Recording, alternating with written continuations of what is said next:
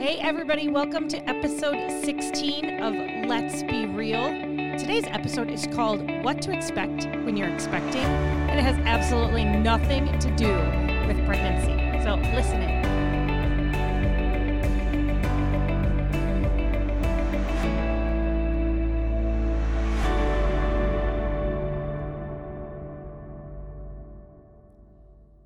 So, this week, I was reading in Second Kings, Second Kings 4. I was going through a YouVersion devotional on Elisha that a group had put on Facebook, like, hey, do this with us. And I said, yes, I will do it with you. And then I never did. And I think it's been long done and over, and they've probably already discussed it. But it hit me like, oh, I wanted to read that. So recently, I started it all by myself. And there was a passage that they had us read and they had a devotion and quite frankly I don't really remember what the devotion talked about but the story has kind of stuck with me over the week. So the story it comes out of 2 Kings 5. It is the story of Naaman. He is a commander in the army of the king of Syria at the time. He had great success in battle and in war and he was highly favored by the king, probably kind of considered more of like the king's right-hand man. So Naaman ends up having leprosy. Now, it is described here that leprosy, the word in this passage is used for kind of any skin condition. So we're not exactly sure if it is like the leprosy leprosy that we've seen in other passages of scripture. And I say that because when I read it, I thought it was odd that Naaman still seemed to be in service of the king, even though he had leprosy. So we see Naaman in the service of the king, and he's able to go to the king with kind of this proposal saying, Hey, I have heard that there's somebody in Israel that might be able, a prophet in Israel that might be able to help me. But what's interesting is how he heard. And I think maybe this will be a whole separate podcast of itself. But in one of their battles, you know, they would go to war, they would conquer, they would take over Israel. A girl, says a young girl, maybe a young woman, was carried off after that war. She was carried off and she was now put in the home of Naaman and was the servant to Naaman's wife. So we have a servant girl who's essentially been kidnapped and she is working in the home of Naaman. And she says to Naaman's wife, Hey, if only he would go to the prophet in Samaria, this guy that I knew about. Like, I'm no longer at home. I am kidnapped. I could be angry and bitter and say nothing, but I'm going to speak up for the sake of your husband. If only he could go see this prophet in Samaria, he could heal him. And they listen to her and they probably talk about it in hem and haw to the point where he goes to the king to say, Hey, I've heard from my wife's servant girl that there's a prophet in Samaria. Can you write me a letter for the king? Can I go? Essentially, can I go try and get healed of this skin condition of this leprosy? So the king of Syria writes a letter. He sends him with gifts and with money and stuff like he obviously stands behind this man and he sends him to the king of Israel with the letter. And he goes and he gives the king the letter. And the king is like, Why are you asking me to do this? He starts tearing his clothes. He's like, Are you asking me? Do you think I have the power over life and death? Like, I can't do this. So he starts tearing his clothes in an act of mourning. He's probably feeling as though a curse is being called upon him like, oh my goodness, what is happening? Is Syria going to come and attack if I can't do this? Right. So he's probably a bit concerned to the point where Elisha, the prophet, hears that the king has torn his clothes because it is obviously something significant. And he says, Hey, why have you torn your clothes? Sent a messenger. Send the man with leprosy, send him to me. So Naaman, his chariots, his guys, all the gifts, the animals, start heading to Elisha's house. At some point, they stop near or outside because Elisha doesn't come out. He sends his messengers out to say, Hey, we can heal you. Go dip seven times in the Jordan. So Naaman's kind of offended, like, he doesn't even come out to me. He stays inside. He sends his messengers. And really, the Jordan, the Jordan's nasty. Like it was more of a mucky, muddy, not really where you go to get clean necessarily. Not if you're Naaman a well to do official with lots of money. He's like, hey, there is this river over here. There's this one over here.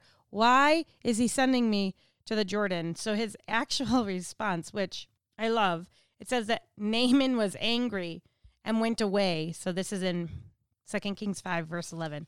Behold, I thought that he would surely come out to me and stand and call upon the name of the Lord his God and wave his hand over this place and cure the leper. Are not the Abana and the Pharpar, the rivers of Damascus, better than all the waters of Israel? Could I not go wash in them and be clean? So he turned around and went in rage.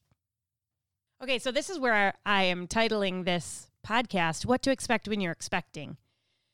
Because he's expecting to be healed. Naaman came with hope, with anticipation, with this expectation that this prophet that he's heard about can heal him. But he also came with what he was expecting, and he kind of shows his hands a little bit and what he's thinking right there when he's angry that Elisha doesn't come out. He said, I thought he would come out here and wave his hands and like just make it happen, that it would be all easy, that it would just be done unto me and be done, and I'd be all good and ready to go. And then he was angry, and what did he do? Did he head to the Jordan right away? He didn't. He left. He came all this way with this intention and this hope to be healed. And because it wasn't going to go the way that he expected it to go, in his anger, he began to leave unhealed. All because he didn't want to do it the way it was being told, and because it wasn't what he expected. This is let's be real. This is about asking ourselves these hard questions like, do I struggle with that? Do I have that problem? Have I been there? Have you prayed and asked God for anything? And as you're waiting for your answered prayers, they might pop up. Like God might be giving you an answer or telling you to go do something, and you're like, mm, that's not what I thought you were going to say. I'm out. Nope. I'm not doing that one. All right, God, you've gone too far. I am not doing that. Have you ever been in that season? Have you ever done it? Have you ever thought about it? So, this is where you need to ask yourself hmm, have I ever been Naaman where I had such an expectation of how God was going to answer my prayer? He's going to send somebody out, just wave his hands over the whole thing and be done. Like Naaman's like, hello, should be a lot easier than this. And he turns around in anger and he gives up. Lucky for Naaman, he had some good friends. That's what we'll call them. They're probably servants, probably friends, a combination of the two.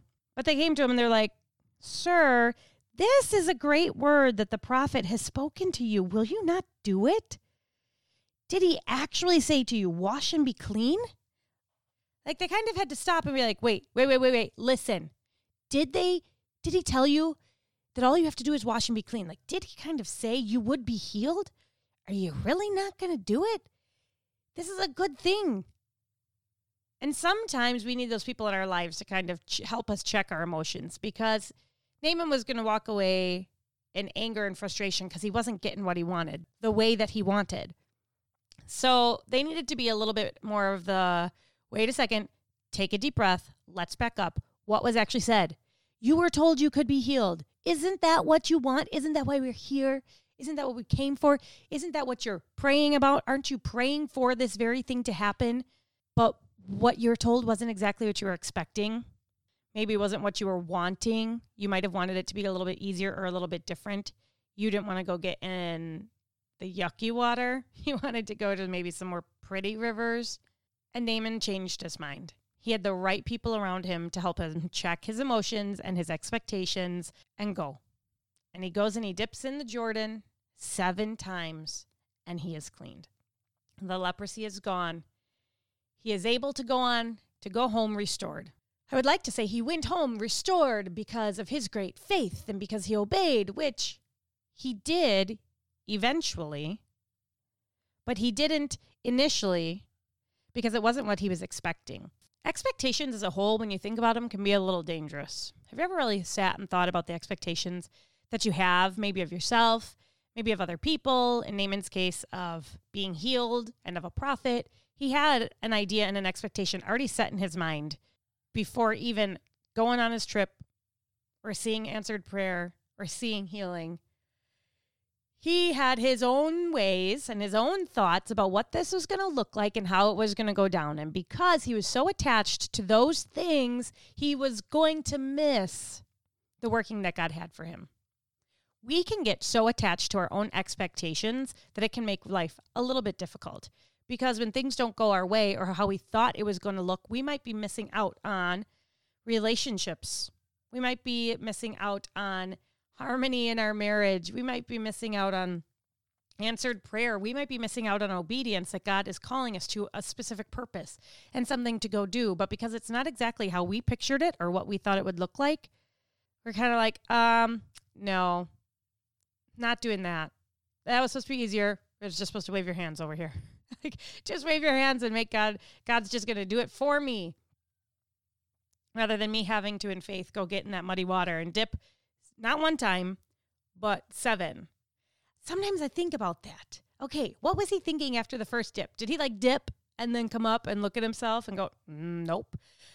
Okay, number two, hmm, I'm still not healed. Number three, okay, this is getting ridiculous. Like, is it starting to get a little bit better with every dip? Is it not getting better at all? Do they just got wait until number seven? And he's now kind of going, oh my goodness, I can't believe I'm doing this. This is so embarrassing. I'm an official in my army clothes and I'm in this nasty water. All right, number four.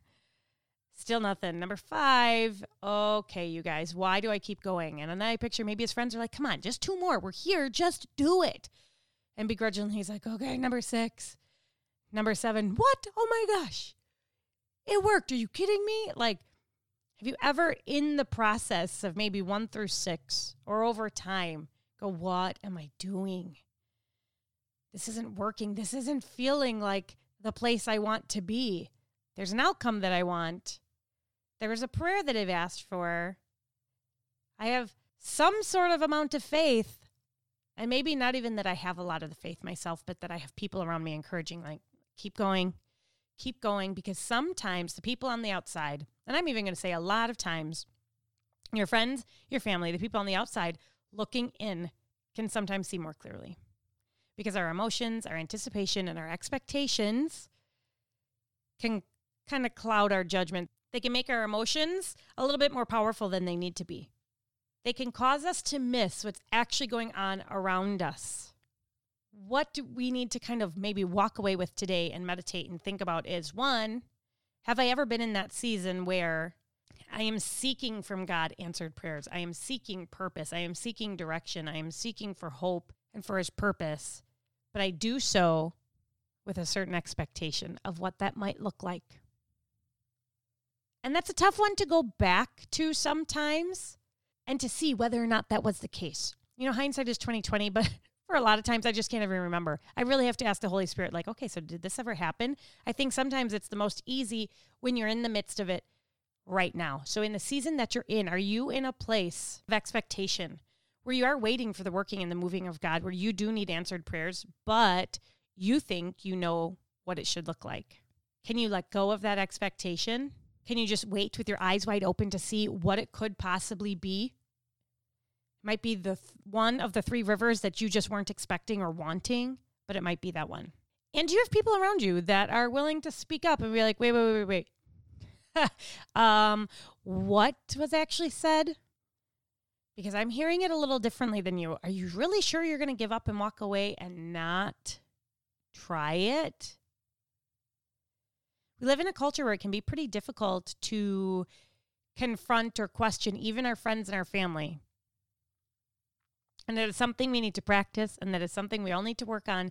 Not only saying and questioning and asking our friends and family and challenging them a little bit, but we also need to practice listening to that challenge it is not always received very well.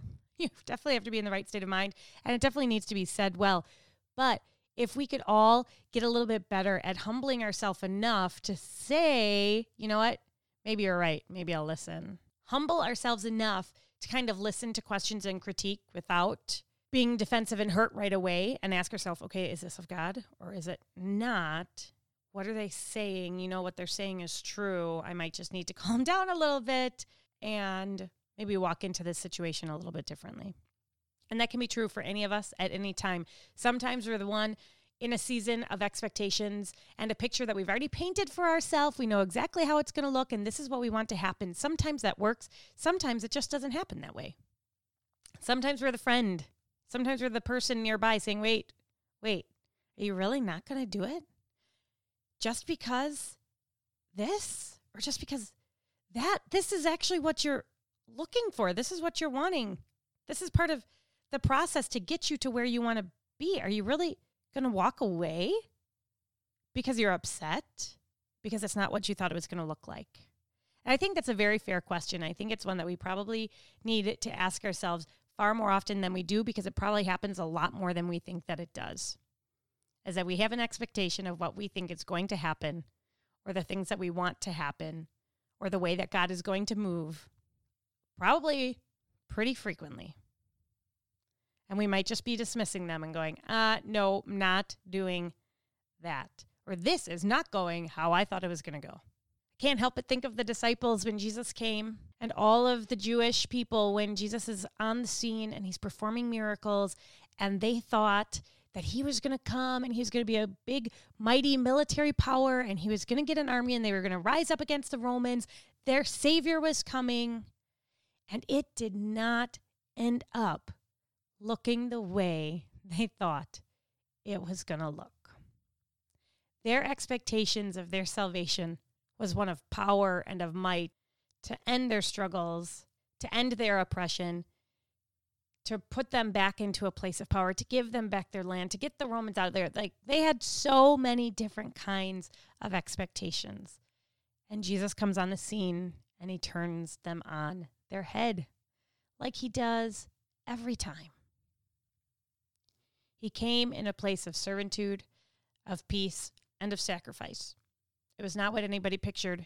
It may not have even been what they were wanting and hoping for, because when it happened, when Jesus was crucified, they were broken.